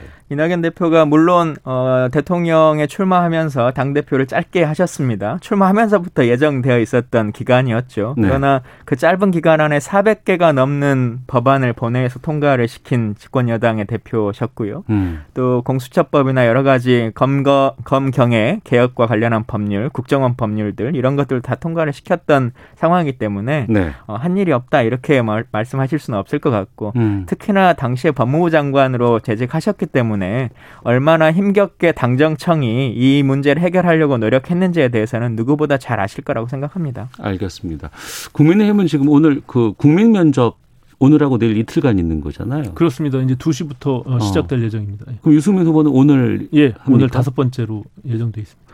근데 보니까 여기서 계속 얘기가 나오는 게 토론은 없고 음. 왜 계속해서 그냥 뭐 발표하고 면접 보고 뭐 이런 걸로만 하느냐라는 지적들이 꽤 나오더라고요. 예, 저 뭐저 뭐, 개인적으로도 참 답답하고 한심한 음, 상황이다 이렇게 보여지고요. 음. 15일 날 일단 뭐 여론조사 20% 80% 이렇게 하긴 했지만 어 후보들 간의 상호 어, 치열한 토론이나 어, 정책에 대한 검증 또 비전에 대한 어떤 확인 뭐 이런 절차가 전혀 어, 배제되고 그냥 각자 혼자 플레이하는 것들을 국민들이 봐야 되는데 그것도 당내의 유튜브 채널이나 음. 뭐 이게 뭐 종편이나 공중파에서 언론을 통해서 비춰지는 것도 아니고 네. 그렇기 때문에 굉장히 제한적으로 후보들조차도 열의를 갖기가 굉장히 어려운 음. 그런 시스템을 만들어 버렸어요. 그래서 제가 한 번도 이런 경선을 본 적도 없고 도대체 이게 누구를 위한 이런 방식을 선택했는지 네. 굉장히 아쉬움이 있고요. 선관위가 좀 이런 부분들에 대해서 경각심을 갖고 예, 국민적 관심을 갖고 흥행을 가져야만 지금 민주당을 뛰어넘는 그 어떤 국민적 신뢰와 해, 어, 관심을 가질 수 있, 을거 아닙니까? 음. 그래서 그런 점에서는 좀 빨리 제도 변경이 필요하다. 그래서 치열한 토론이 제일 중요하다 저는 이렇게 보여집니다. 예. 그런 가운데 지금 이 고발 사주 의혹 이게 또 국민의힘에서는 큰 영향을 미치게 되고 있는 상황이고 이건 또 민주당도 같은 뭐 부분일 수도 있기 때문에요. 어, 저희가 지금 기상청 교통정보 확인하고 돌아와서 두 분과 계속해서 그 부분에 대해서 좀 말씀 나누는 시간 갖도록 하겠습니다. 먼저 날씨와 미세먼지 정보 강혜종 씨가 전해주십니다. 네, 날씨 및 미세먼지 정보입니다. 지금 전 지역에 보통 내지 좋음 단계를 보이고 있는데요. 서울은 시간 평균 26 마이크로그램, 대구 33 마이크로그램 등 20에서 30 마이크로그램 안팎의 보통 내지 좋음 수준인데 오늘 하루 종일 이렇게 대기는 청정하겠습니다. 오늘 전국적으로 대체로 맑겠고 가끔 구름 많이 끼는 지역도 다소 있겠습니다. 오늘 낮 기온이 많이 올라서 서울, 강릉, 대구 29도, 대전, 전주 28도 등 전국적으로 26도에서 30도 분포를 보이겠습니다. 요즘 날씨 날씨의 핵심적인 부분이 일교차입니다. 10도 이상 크게 나니까 건강 관리에 유의하셔야겠습니다. 내일은 남해상을 지나는 기압골의 영향을 받겠습니다. 따라서 내일 제주 지역의 경우는 모레 낮까지 꽤 길게 비가 이어질 텐데요. 우선 내일 하루 동안 20에서 60mm의 비가 내리겠고 또 천둥 번개가 치는 곳이 있겠습니다. 제주 지역은 주의하셔야겠고 전남과 경남 남해안은 5에서 20mm 정도의 비만 예상되고 있습니다. 새벽에 전남과 제주에 제주에서 비가 시작돼서 아침에 경남 남해안 등으로 확대됐다가 오후에 그치는 남해안 지역들이 많겠습니다. 제주도는 다음 날까지 이어지고요. 내일 나머지 대부분 지역은 대체로 화창한 가운데 구름만 다소 가끔 끼겠습니다. 내일 서울의 아침 기온은 20도, 낮 최고 기온은 서울 28도 등으로 중부 지방은 오늘과 비슷하고 남부 지방은 비가 내리기 때문에 내려가는 지역도 있겠습니다. 오늘 밤부터 내일 아침 사이 안개가 짙게 끼는 곳이 있겠고요. 오늘 인천을 비롯해서 경기 남부, 충남, 전 전남 등 오존 농도 나쁨인 곳이 꽤 많겠습니다. 지금 서울의 기온은 25.9도입니다. 지금까지 날씨 및 미세먼지 정보였고요. 다음은 이 시각 교통 상황 알아보겠습니다. KBS 교통정보센터의 김민희 씨입니다. 네, 1시간 사이 도로 위로는 돌발 구간이 늘었습니다. 서울시내 올림픽대로 하남 쪽으로 동작대교 부근 1차로에서는 사고가 났는데요. 처리 작업 여파로 노량진 수산시장부터 지나는 데만 10분이 넘게 걸리고 있습니다. 더 가서도 반포대교부터 청담대교까지 정체입니다. 분당 수서로 분당 쪽으로 강남 면허시험장 부근에서도 사고가 나면서 3차로가 막혀 있습니다. 이 때문에 청담대교 북단부터 차량들 더디게 지나고요. 내부순환로 성수 수분기점 쪽으로 홍은램프 부근 3차로에서도 사고 처리 작업을 하고 있습니다. 고속도로에서도 서서히 오후 정체가 늘기 시작했습니다. 수도권 제일순환고속도로 판교에서 일산 쪽으로 송내 부근에서도 사고가 나면서 소래터널부터 정체고요. 영동고속도로 인천 쪽으로 안산 부근 갓길에서도 사고 처리 작업을 하고 있습니다. 그 밖에 남해고속도로 부산 쪽으로 김해터널 부근 4차로에서도 사고가 났습니다. KBS 교통정보센터였습니다.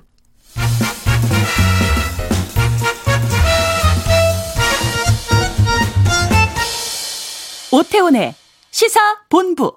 네, 각설하고 돌아왔습니다. 오늘 각설하고는 이낙연 캠프의 김광진 전략실장 겸 대변인, 유승민 캠프의 오신환 종합상황실장과 함께 말씀 나누고 있습니다. 어제 김웅 의원이 기자회견을 했고 또 오후에는 윤석열 후보가 기자회견을 가졌습니다. 현장 상황 듣고 말씀 나누겠습니다. 공개석상에선 국민의힘 김웅 의원. 먼저 핵심 쟁점인 고발장을 받았는지 여부에 대해 재차 기억이 나지 않는다고 했습니다. 다만 당시 제보를 받았다면 당에 전달했을 수 있다며 애매모호하게 답변했습니다. 내 이름이 맞다고 하면은 정황상 손준성이라고 어, 이름이 붙어진 사람으로부터 자료를 받아서 넘겨줄 가능성을 배제할 수는 없다는 겁니다. 이 파일 자료를 봤었을 때는 이게 누군지는 어, 특정이 될 수 있는 그런 사안입니다. 참고는 거의 단일화시켜서 김 의원은 자신에게 기록이 없으니 수사기관이 진위를 빨리 밝혀달라고 말했습니다. 고발 사주 의혹에 대해 말을 아꼈던 윤석열 후보 닷새 만에 기자회견을 자청했습니다.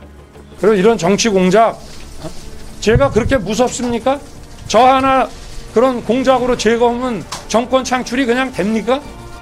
인터넷 매체가 한번 보도하면 벌떼처럼 나서서 어? 떠들고 저를 국회로 불러 주십시오. 어?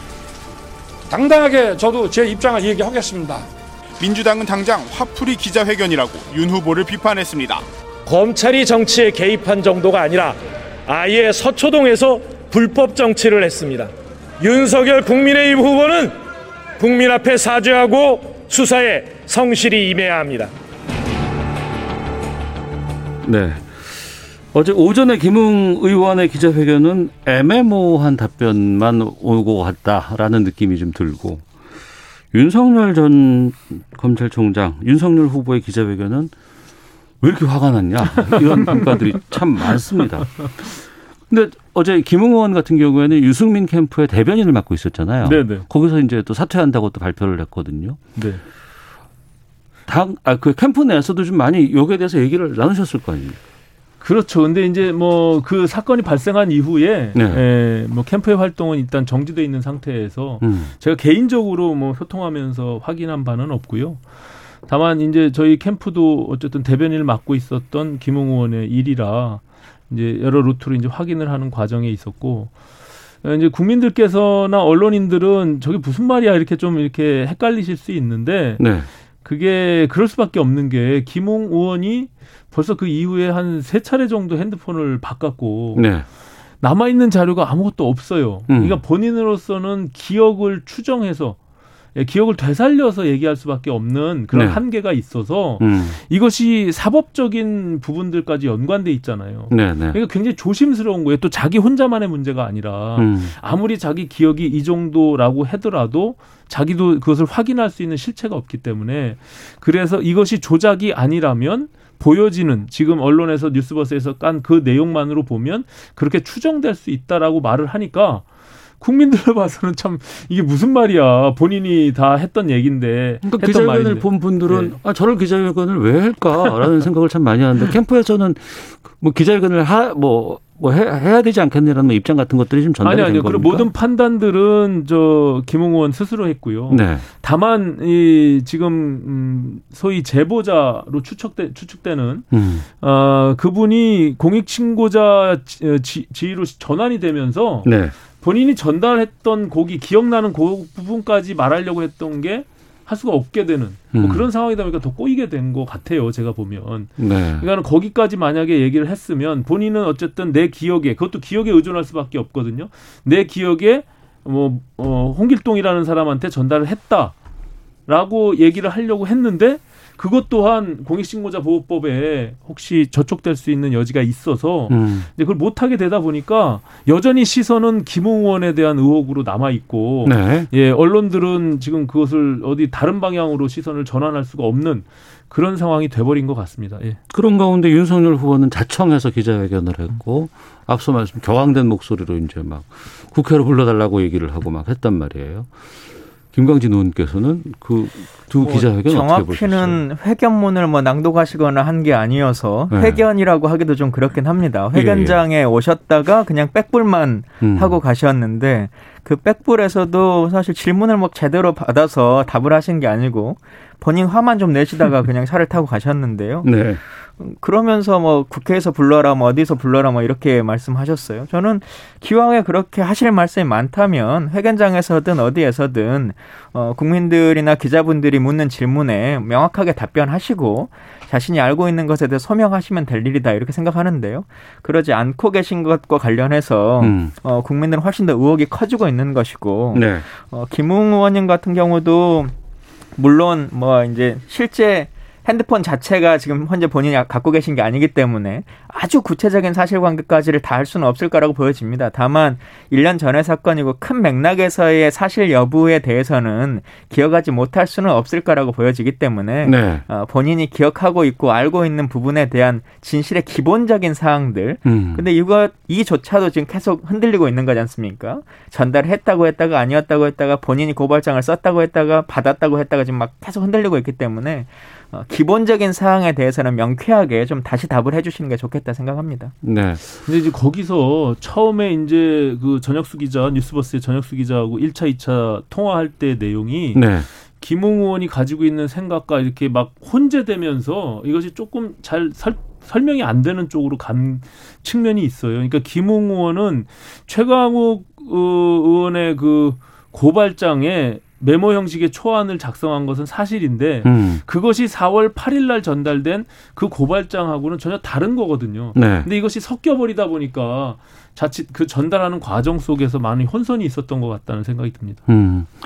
추가로 지금 조금 전 12시에 TV조선 단독 이 나왔고 뭐 노컷뉴스 통해서도 보도가 된 기사를 잠깐 좀 제가 알려드리면 어, 국민의힘 전신인이죠. 이 미래통합당이 지난해 8월에 최강욱 열린민주당 의원에 대한 고발장을 제출할 때, 그러니까 4월 3일 고발장이 있고 4월 8일 고발장이 있고 네. 4월 8일 고발장이 이제 작성이 되네 안 되네 이 얘기가 나왔다가 이게 8월에 어, 미래통합당에서 이제 고발을 하게 됐는데 그때 참고가 자료가 됐던 초안은 당시에 당 법률 지원 단장이었던 정점식 의원, 지금 이제 국민의힘의 이제 의원입니다. 담당 변호사에게 전달한 것으로 9일 확인됐다. 당 지도부도 이 같은 사실을 사전에 인지하고 있었던 점도 드러나면서 파장이 예상된다. TV조선에서 이제 이런 보도를 이제 단독으로 좀 냈습니다. 그러니까 두 분께 좀 여쭤, 아, 우선 이제 오신환 의원께 좀 질문 드려보고 싶은 게 아무래도 캠프의 대변인인 김웅 의원이 연루가 돼 있기 때문에 유승민 후보로서도 좀 곤혹스러운 부분이고요. 일부에서는 여기저기서 이게 여권의 무슨 뭐 공작이다 뭐 이렇게 주장하시는 분들도 계십니다만 국민의힘 내에서 좀 이런 기사들이 계속 나오고 있으면 이 대선 경선 상황에서 이걸 사실대로 빨리 결정을 하거나 뭔가 다 모든 게 밝혀져야 이게 이후에 파장이 좀 줄어들고 감소될 텐데 그렇죠. 그렇지 않고 계속 의혹수로 남아 있다 그러면 수사가 장기화된다고 이러면 오히려 국민의 힘이나 각 후보 캠프에도 치명타가 될 수도 있거든요. 어떻게 그렇습니다. 풀어야 된다고 예. 보십니까? 이거는 뭐 당 전체의 어느 개인 그 캠프의 후보의 유불리를 떠나서 네. 굉장히 큰 음, 사안이기 때문에 음. 저희로서는 음, 그 부분에 대해서 실체가 없는 것에 대해서 굳이 에, 상대 후보를 공격하면서 그것을 이렇게 진흙탕 싸움을 끌고 갈 필요는 없다라고 보고요. 그래서 예. 유승민 후보도 굉장히 답답한 심정이고요. 그래서 초지 일관 김홍 의원께 음. 에, 기억을 빨리 좀 되살려서 네. 있는 그대로 사실 그대로 어, 전달하는 것이 가장 음, 이런 상황에서는 맞다라고 음.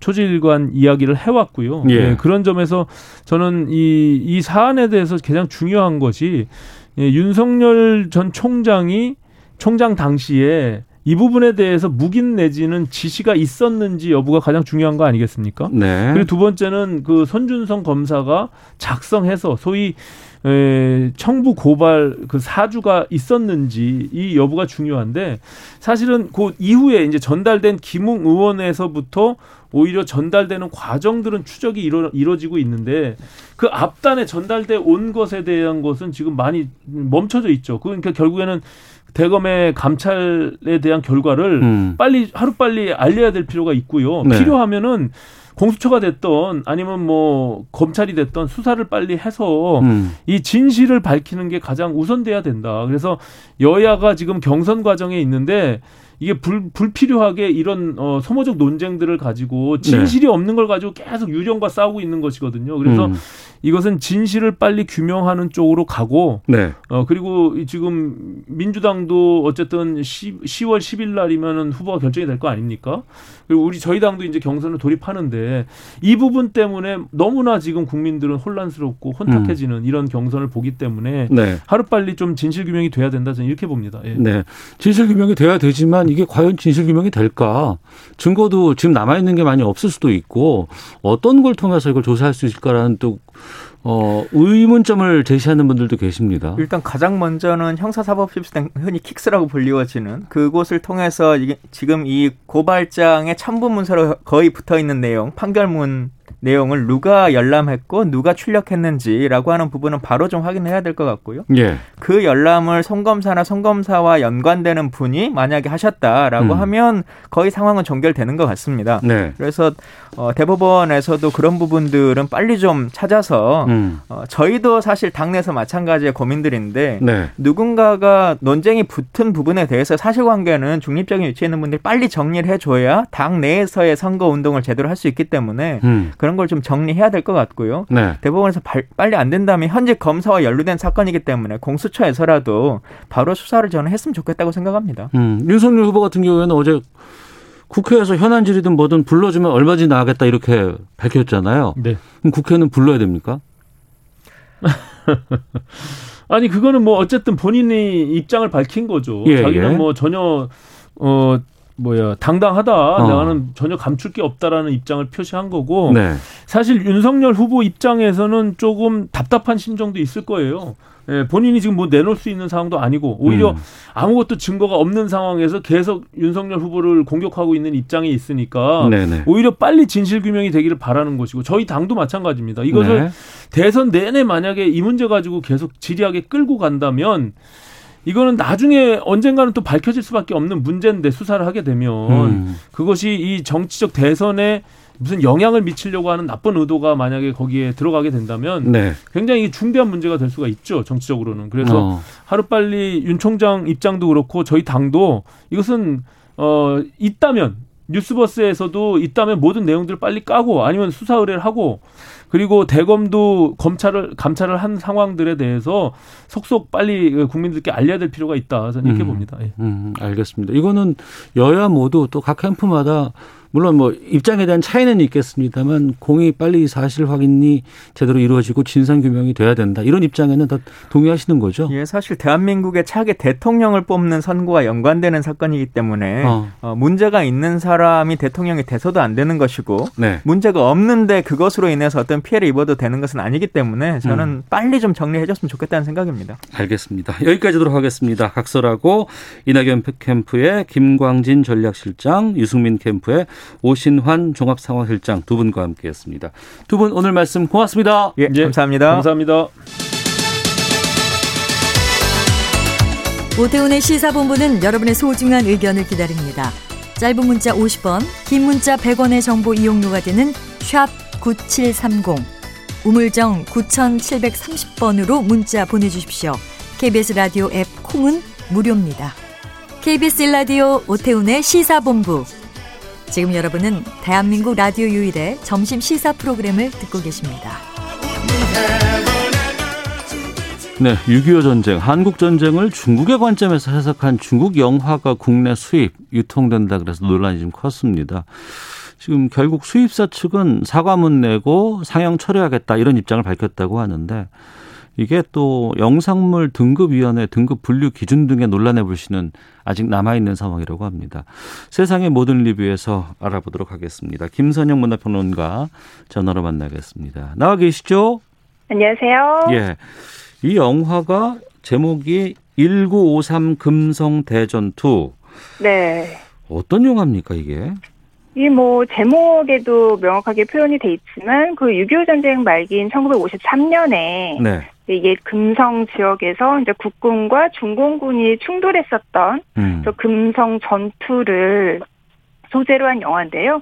이게 이제 아무래도 중국 영화다 보니까 중공군의 관점에서 그려졌겠죠. 네. 그래서 그들의 어떤 승전 기록으로 해석을 하고 음. 좀 중공군의 활약을 영웅주의적으로 미화시킨 이런 내용이어서 네. 이런 것이 이제 과연 국내에 수입이 돼도 되나 이런 논란이 있었고요. 음. 중국에서 이게 사실은 지난해에 만들어진 이제 블록버스터고 네. 지난해가 이제 그들의 6.25 전쟁을 이제 항미 원조 전쟁이라고 부르잖아요. 음. 그게 이제 작년이 70주년이어가지고 예. 중국에서 이제 좀 대규모 행사 같은 것들을 많이 했어요. 네.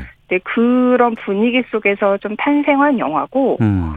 그래서 좀 영화의 주 내용은 이제 중공군과 미국과의 싸움이 중점적으로 그려지거든요. 네. 그래서 그 당시에 뭐 트럼프 정부 때 어떤 그 미중 갈등이 굉장히 고조되던 시기였기 때문에 더더욱 좀 미국을 적으로 설정을 하고 난 중국을 영 이제 중국인들의 애국심을 불러일으키기 위해서 기획된 영화다. 음. 이런 평들이 이제 어, 네 힘을 받고 있죠. 네. 그러니까 정리하면 네. 지난해 중국이 역사적으로 좀 의미 있는 해였는데 그때 네. 한국 전쟁을 다룬 중국군, 중공군의 기록을 어, 표현한 영화고 뭐 중국은 그럴 수 있다고 하는데 이게 뭐 어떻게 해서 이- 또 1년 지난 지금 시점에서 국내로 이게 들어오게 된 겁니까? 그 이게 좀 되게 복잡한 복잡한데 이 그 수입사가 위즈덤 필름이라는 곳인데 네. 지난해 초에 이제 설립이 됐고요. 네. 그동안 이제 주로 중국 개봉 영화가 아니라 그러니까 IPTV용 음. 그 중국 영화들을 이제 주로 수입을 해왔어요. 네네. 네. 그러다 보니까 요즘 뭐 이런 IPTV용 뭐 액션 영화들 특히 음. 이제 중국 영화들도 이제 좀 수익이 좋다 뭐 이런 얘기를 듣고 아마 내용에 대한 정확한 확인 없이 그냥 중국에서 대작이라고 하니까 네. 여러 편들을 좀 판권 계약하는 과정에서 음. 들어온 게 아니냐 네. 뭐 이런 분석들이 있고요.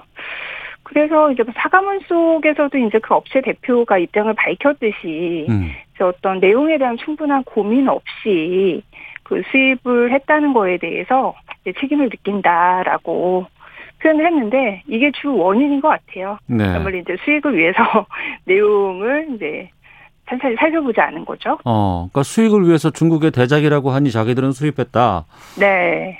그런데 이제 이게 문제가 되고 여기저기서 이 시각에 대해서 얘기를 하게 되고 많은 분들이 이제 비난을 쏟아내니까 그제서야 확인해 봤고 어 이런 줄은 네. 몰랐다. 잘못했다. 이런 건가요, 그러면? 그렇죠. 어. 그러니까 이게 이제 뒤늦게 네. 어, 이런 내용의 영화가 이제 뭐 수입이 됐다 이런 것들이 알려지면서 음. 이제 뭐군 관련 단체라든지 이런 쪽에서 이제 비난 성명을 계속해서 냈죠. 네. 어떻게 이런 중국의 입장에 삼국전을 해석한 영화가 음. 국내 유통될 수 있느냐. 네. 어, 그러다 보니까 이제 이런 논란이 결국에는 그 애초에 이런 국내 유통의 길을 터준 음. 영상물 등급위원회가 우리나라에서는 이런 영상물의 등급을 분류를 하잖아요. 네. 근데 여기에서 이제 15세 이상 관람가 판정을 받았거든요. 아, 이 영화에 대해서? 네네. 네네. 그래서 그렇다라면 음. 이런 내용을 유통의 길을 터준 이제 영등이에도 좀 문제가 있는 거 아니냐. 음. 그러면서 이제 영등이 쪽으로 좀 공세가 시작됐죠.